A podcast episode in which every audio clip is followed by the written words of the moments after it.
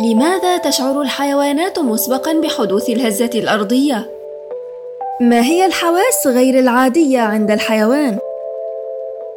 في العام 373 قبل الميلاد لاحظ المؤرخ الإغريقي ديودوروس نشاطات الحيوانات قبل الهزات الأرضية وذلك قبل ميلاد السيد المسيح وذلك يعني أن الإنسان عرف بقدرة الحيوانات على الشعور بالهزة الأرضية مسبقاً منذ أقدم العصور. ولكن لم يقم أحد بدراسة الموضوع جدياً وسخروا من المبدأ العام. وكان اليابانيون يعتقدون قديما أن سمكة القط العنيفة تحدث الزلزال والهزة الأرضية. لذلك قاموا بوضع سمكة القط وثبتوها بواسطة حجر حتى لا تتحرك. هناك دول يستطيع سكانها توقع الزلازل مسبقا من مراقبة الحيوانات فقط. ففي الصين توقعوا حدوث زلزال في العام 1975 بعدما راقبوا حركة الحيوانات. فقد لاحظوا قبل شهر ونصف من الزلزال ما يلي. استيقظت الأفاعي من سباتها الشتوي فجأة وخرجت من جحورها إلى الثلج وقد تجمدت فور خروجها.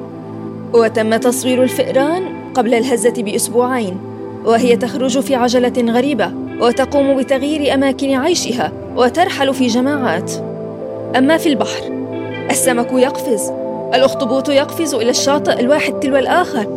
قطيع الأبقار تركض بسرعة الطيور تهرب اسرابا. إلى أين ستصل يا ترى؟ والحيوانات الأخرى تتسلق الأشجار كأن مكروها ما سيحدث. أول تحذير رسمي إلى جميع السكان اخلوا المنطقة فورا. وهنا حدث الزلزال. بعد هذا الزلزال العنيف الذي جاء بقوة سبع درجات وثلاثة أعشار قدر عدد الضحايا حينها بحوالي 300 شخص. وقد نجح الصينيون عدة مرات بتوقع الزلازل وذلك باستخدام قدرة الحيوانات على ذلك. تختلف ردود فعل الحيوانات في استشعار الزلازل. فبعضها سريع وبعضها الآخر بطيء.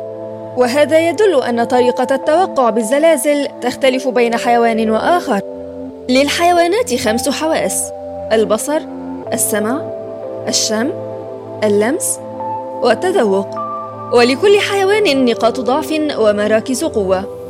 مثلا حاسة الشم عند الكلب فهو معروف تاريخيا بقدرته على الشم بشكل دقيق.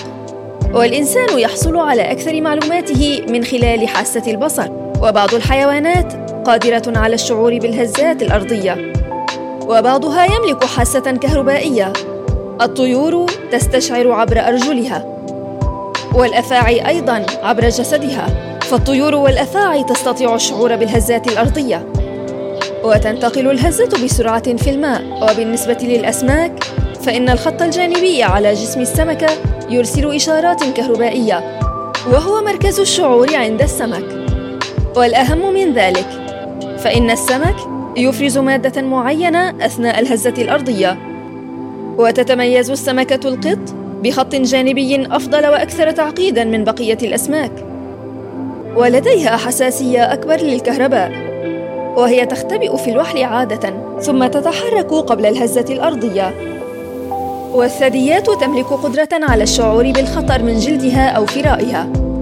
فالفئران مثلا تستطيع سماع صوت انشقاق الأرض فور حدوثه. وأيضا الفئران تستشعر بالهزة قبل أسبوعين من حدوثها لأن آذانهم تسمع الأصوات المرهفة والبعيدة.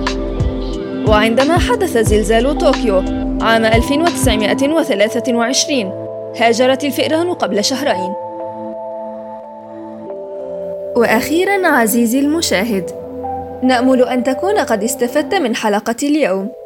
إن أعجبتك هذه المعلومات لا تنسى الإعجاب بالفيديو والاشتراك في القناة.